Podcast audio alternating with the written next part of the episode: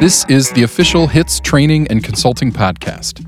We are America's law enforcement canine training resource. We're raising the training bar for police dogs everywhere by discussing the intricate details of the training techniques used by the experts. HITS Radio is merging the training world with the real world.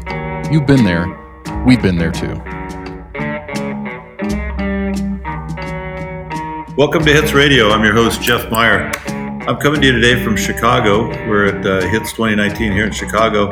And I'm going to be talking to uh, Emily Corey today. She's from a company called Corey Nutrition, and they have a dog food called Inukshuk. Inukshuk. We did a little lesson here about saying it because it's a difficult word for me to say, obviously. So it's a Inukshuk dog food. They're one of our vendors here at uh, HITS, which is one of the benefits I always mention at HITS is you get to meet a lot of different vendors and you get to talk to the representatives of the company. So most of the time, the uh, vendors have sent not just a salesperson here, but the person that we're going to talk to today, Emily Corey, she's the VP of Research and Development. I'm going to get a little bit about her background just to show you that when you're here, you get to uh, really get any technical questions you need answered.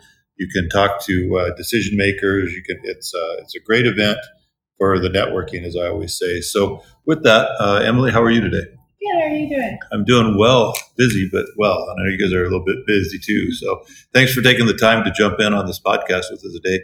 I know we're going to talk about uh, some nutrition and stuff, but can you tell um, our listeners first uh, what your background is and how we ended up sitting here today? Yeah, so um, I work for, as Jeff mentioned, I work for Corey Nutrition Company. We are a family-owned company based out of New Brunswick in Canada, just north of Maine, uh, so East Coast. Um, I am actually just in the completion stage of finishing up a PhD in um, animal physiology and behavior. And I am, as Jeff mentioned, the VP of Research and Development for Corey Nutrition Company, um, makers of professional dog food. Okay. So um, your studies are taking you, obviously, I'm sure it's related to the company. So is your what's your PhD thesis in? Uh, it is related, but not so much in the dogs yeah. part of our company. So we have uh, we've been around since 1982, um, but we have roots in um, fish food world. So we come from aquaculture. So my PhD is actually in fish uh, rather than rather than um, in, in, dogs. Yeah. Yeah. So your company does all types of different. We do we do a few things, uh-huh. uh, primarily pet food now, but yeah. we do have roots in some of the things that make us a little bit different um, and our procedures and why we can get high fat levels in our foods come from our history in history. that world. So you mentioned you're a family-owned company. Yes. So at some point in the family, somebody said, "I think I want to start a dog food business." yeah. so it started. Um, my father started the company back in 1982. We started uh, back in the boom of when aquaculture was coming online. So he uh, he had a strong background in salmon and saw a need for a company to be produced in the East Coast Canada. So he founded a fish food company. So that started then. Um, we still make a little bit of fish food today, but we're as if we started making venturing into uh, dog food actually uh, because we had somebody in a rural place in New Brunswick that was pur- purchasing our fish food to feed his mushing team. Uh, we couldn't figure it out. We didn't know why he was buying it uh, a ton at a time uh, for the longest time till we had to sit him down one day and say, "Look, what are you, what are you doing with this?" And he said, "I use it for my dogs in the woods because I can't get a food that has a high enough fat level in it, but to sustain them."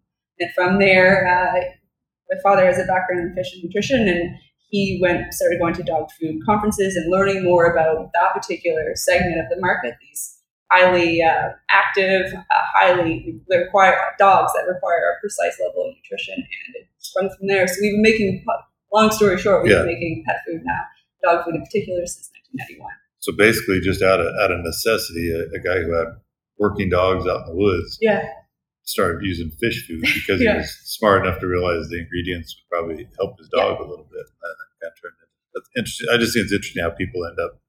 You know, I started. I'm a cop and started a magazine out of the blue, like not knowing anything about it. Sometimes, yeah.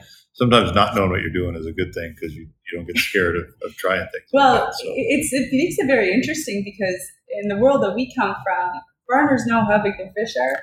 Uh, when they go in the water, they know how big they are. When they come out, they know how much food goes in. So there's a ratio there. Nutrition yeah. is incredibly important.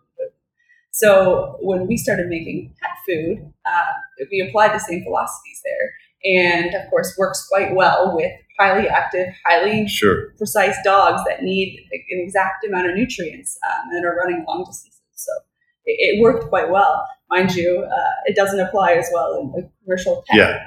part of our business, but uh, here it. Uh, Yeah, for, for our for our working dogs, I, I think that's a great match. And I think Yeah. sometimes I've met some people over the years that maybe get involved in our industry because they're civilians and they love their dog Fluffy.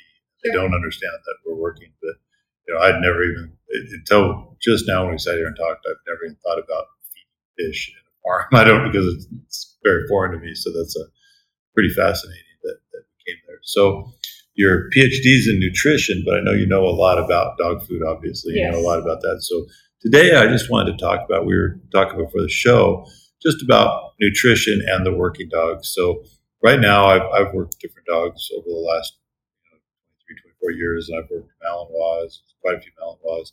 Right now, I have two different Labradors. They're both extremely high drive. They're driven dogs, like like what we want.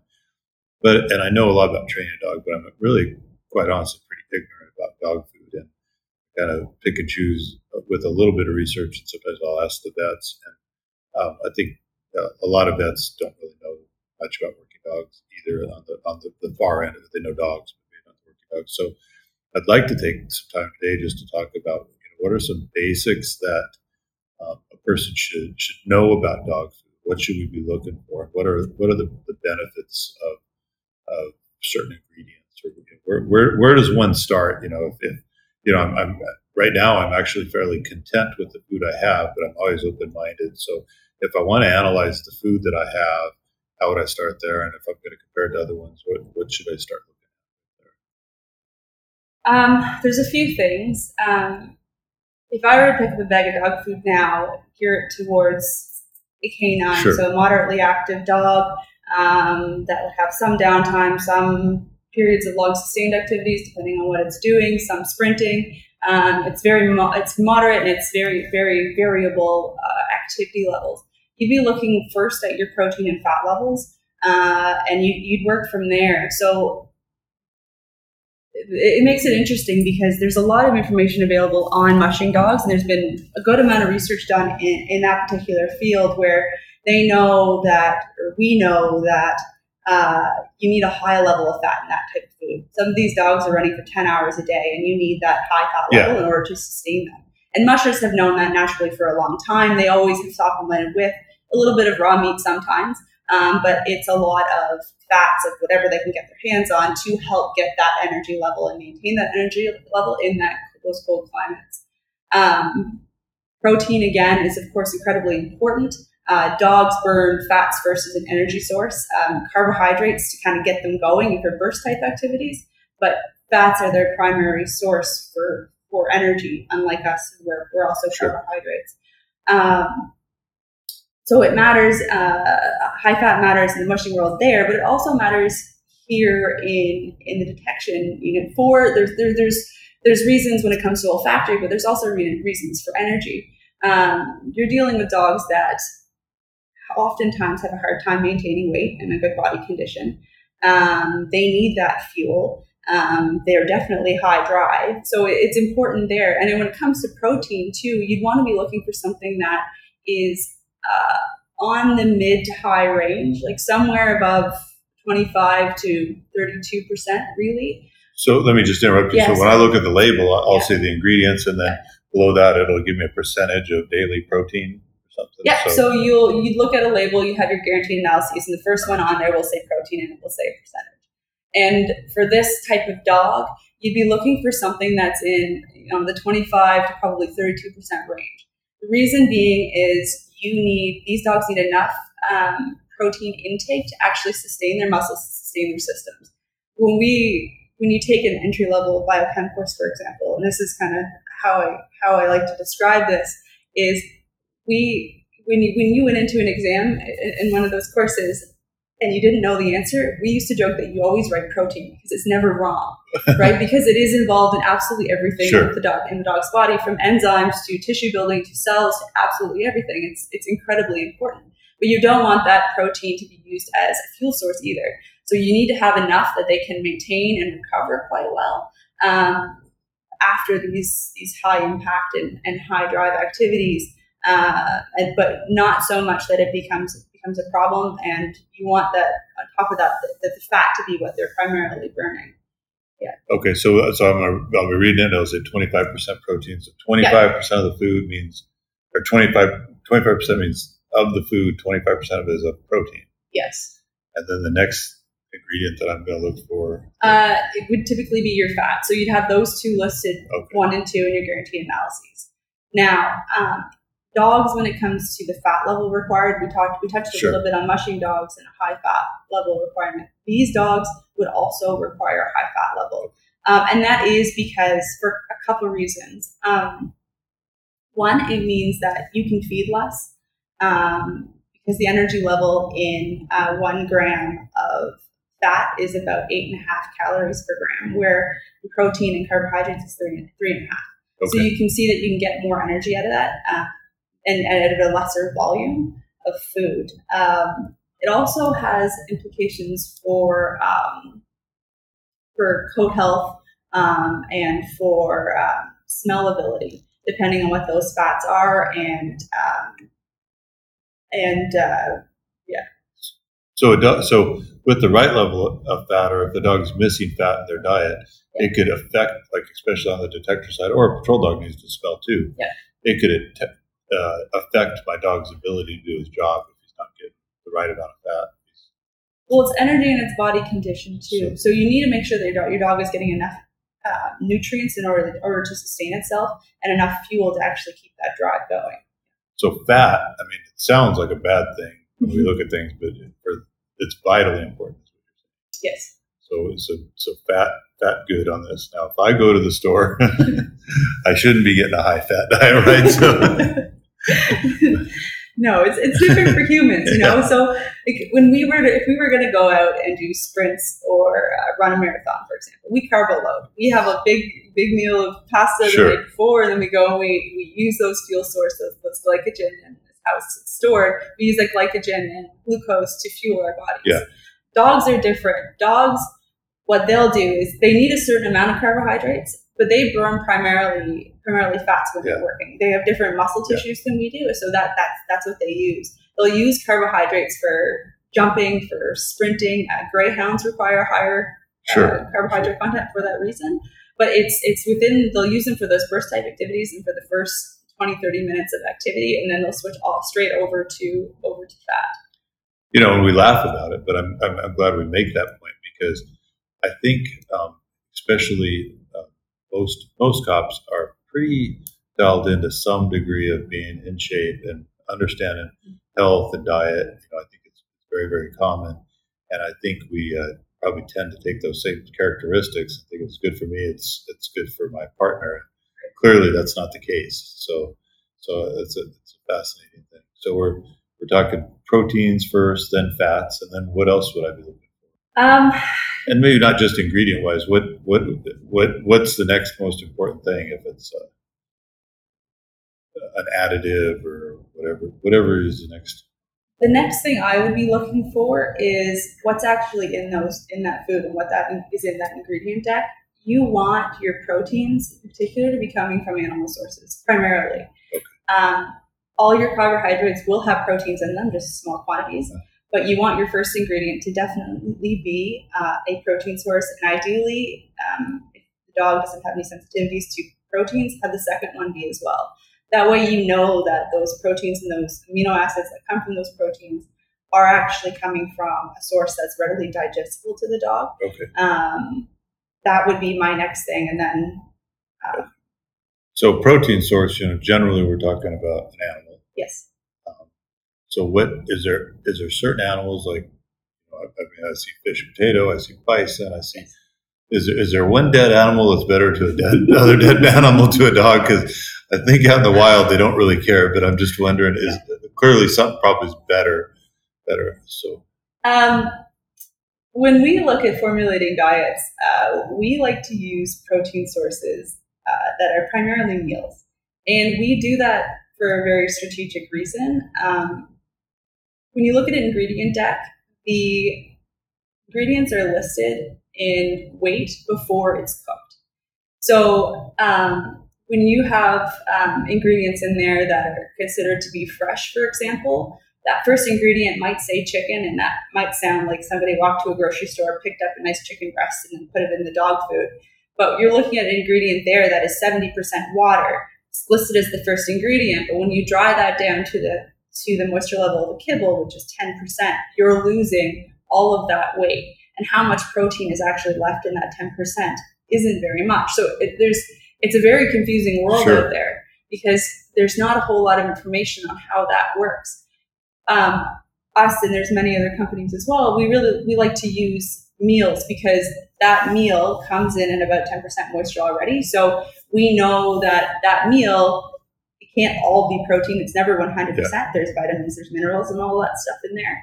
But we know that meal comes in at 65%, 70% protein. So we know that, that that's where the majority of the protein in the diet would be coming from, if that makes yeah, sense. Yeah, it does. Um, so when you and just to be clear, when you're talking about meal, we're talking about parts of the animal that is not really something that we want to use, but we, we use other parts and it's it's processed in a certain way. I assume. Not necessarily. So there's meals and then there's byproduct meals. Okay. So meals themselves, you can get um, a chicken meal that is uh, includes very little bone um, and is primarily just meat. Uh-huh. That that's out there, um, and then there's byproduct meals where byproduct meals includes some meat, but it also includes um, the, some of the, the internal parts, organs yeah. and and a few other things as uh-huh. well. Yeah. Okay, and is one better than the other? Not necessarily. Um, the perception is that sure. a pure meal would be better than a byproduct meal, but it all depends. Product quality and ingredient quality plays in there. Um, you can get a high quality chicken yeah. byproduct meal that includes cartilage and things like that that have um, help with joint yeah, yeah, I would think yeah, um, those exist out there as well. Yeah. The problem is, as a consumer, you know you never know where the source of those sure. ingredients come from and what the quality of that ingredient might be. Yeah, kind of like a hot dog. Kind of like a hot dog. Yeah, yeah. Um, but is there is there a source of protein that you? I, I maybe I'm putting down the spot, but is there? Because I imagine you guys have different flavors yeah. or different things. So um, if if it's maybe preference, cause I, like I, I have a, a, dog that he mostly likes the, the fish, you know, yeah. and he eats that much faster and easier to eat. So it, does it come down to what the dog likes, or is there some that are maybe more efficient?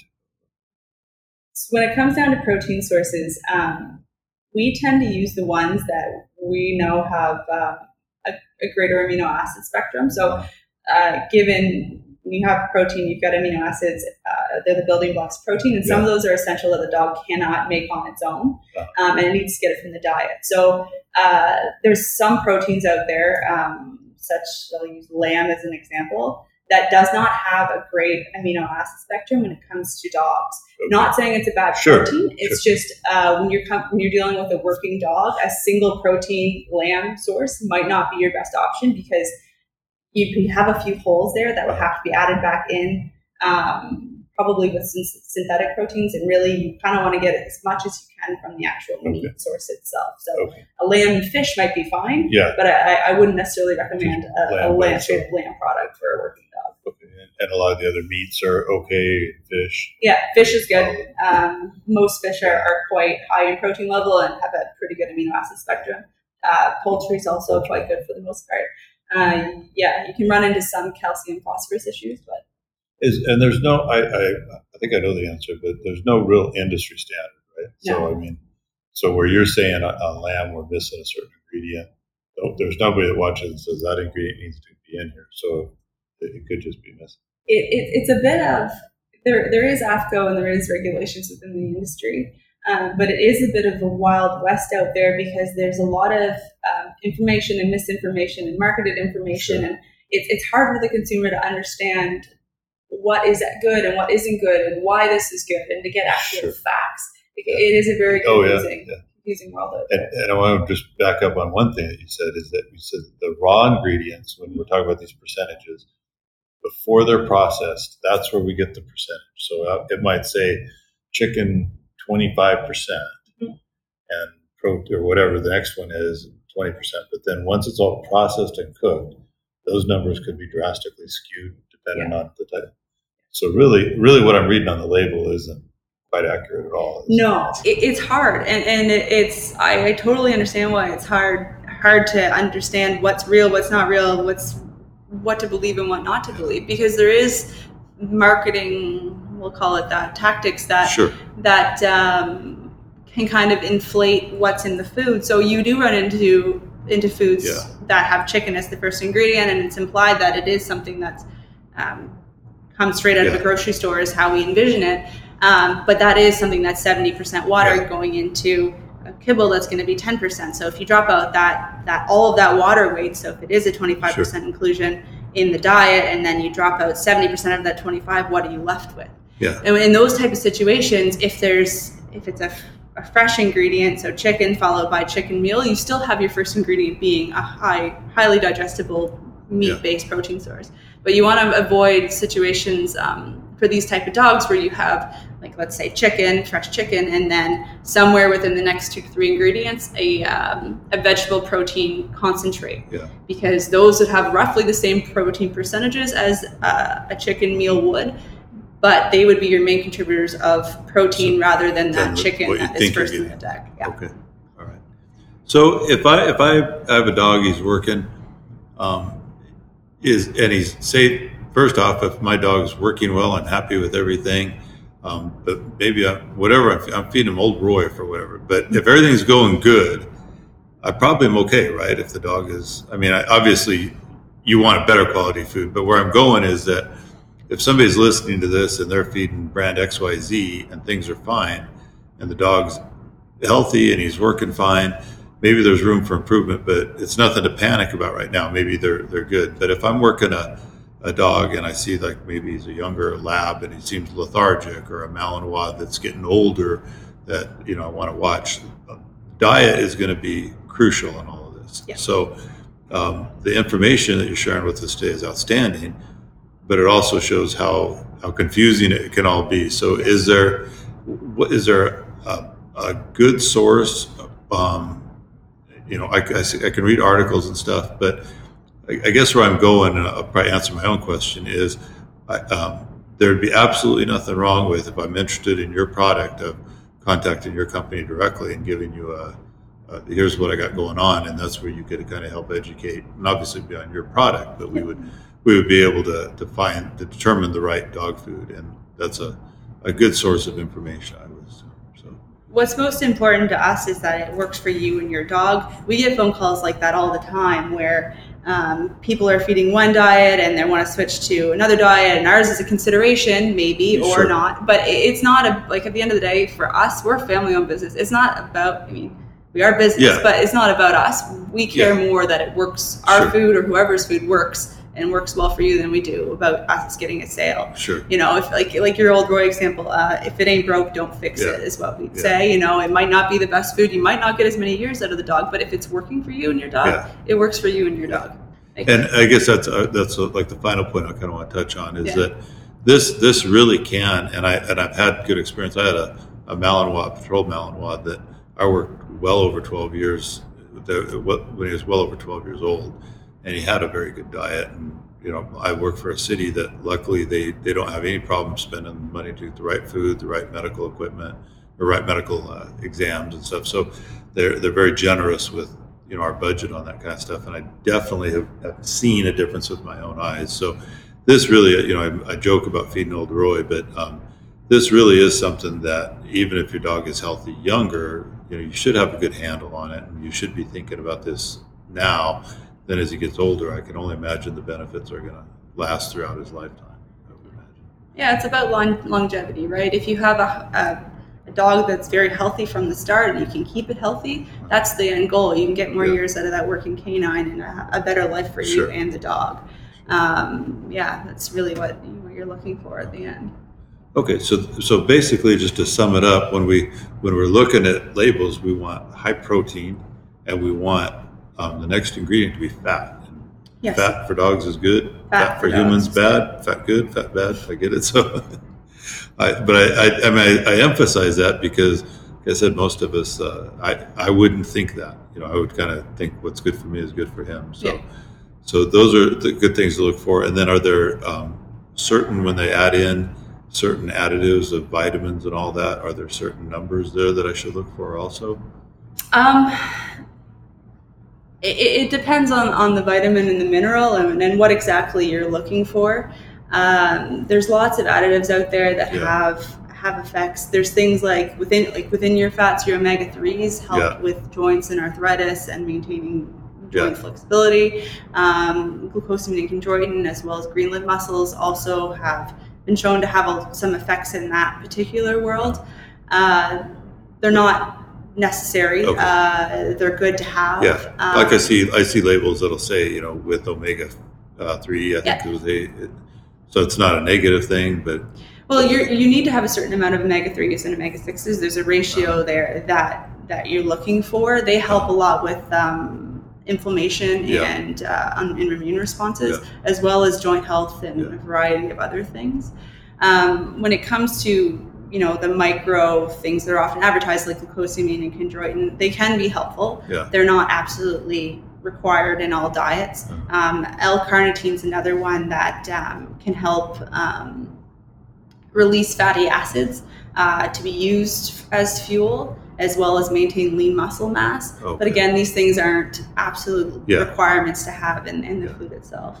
and if the food has the right ingredients that we talked about before, that's probably going to lessen the need to add other stuff later. Yeah. I think because obviously animals in the wild get by just fine without going to GNC, so they, they seem to be able to find what they need. So, um, last question that we did touch about touch base about uh, grain free versus non non grain free. Yes. Um, I I read enough and I'm in tune with this enough, uh, but not with the dog food industry, but with the working dog industry that I suspect there is a large controversy, and I see some of the articles going on and stuff. So without, I think that could probably be a whole show, and I don't know if it would ever be solved as in a show from from what my gathering is. But in a nutshell, and in your your expert opinion, big deal, not a big deal, dog dependent.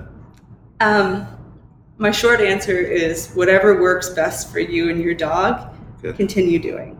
Uh, the thing about grain free is that it hasn't come about because it's an ancestral diet or it's better for the dog. It has come about for that same reason. People like to feed their dog what they like Sure. to eat. Uh, you know, as a manufacturer, we get requests for vegan dog food sometimes. we get requests for purely bug protein. gluten free. yeah, pick something. We, Yes. We've gotten them all, and, and that is simply driven out of consumerism. And uh, I'm a mammal, my dog's a mammal. This is good for me. This must be better for my dog. The thing about um, grains is um, they tend to be a little bit more affordable. A, which makes your dog Sure. food more affordable. But there's a lot of research into the digestibility of particular grains. Things like corn get a really bad rap, but they're about 92% digestible to the dog. They sometimes are overused, but when they're in there and they're used in the right proportions, it's a very good, very good uh, source of carbohydrates. Okay. It also doesn't have a large glycemic index like some of the other ones that are that are out there, where you can you can have it in there and that car- they, Sure. yeah, you can maintain it relatively stable without have, having a huge Yes. spike in your glucose levels. Um, grain-free options uh, are again, I will, I will never bash grain-free, but it's um, they have a tendency to be um, a little bit less digestible. So a lot of the commonly used carbohydrates, carbohydrate sorts that are grains are above 80% digestible to the dog. Um, a lot of the uh, grain-free options, so your peas, your chickpeas, um, your legumes, are more in the 50 to 70% digestible range. So you have a lot more going in, a lot more coming, Coming out. Um, you get some more volatile compounds. You can get some more gas going Yeah. on with that type of stuff because there's just a higher Sure. fiber content. Okay. Yeah. I I understand that. Yeah, I think we got it all. I think we so we're grain free. We're not going to do gluten free. Maybe we'll do a, a gender pronoun free dog food, and you you'll be on the you'll be on the cutting edge of something here Yeah. pretty soon. Not to offend any of the dogs or something. So I appreciate you taking the time. I know it's been a, a, a busy show for you, so I think this is really good information. Thank you very much. Hits Radio is brought to you by the professionals at Hits Training and Consulting. Don't miss out on the world's largest law enforcement canine training conference. HITS has the most diverse class schedule to fit your training needs. And with over 100 vendors, you'll find everything you need to gear up for your next shift. Register today and save at www.hitscanine.net.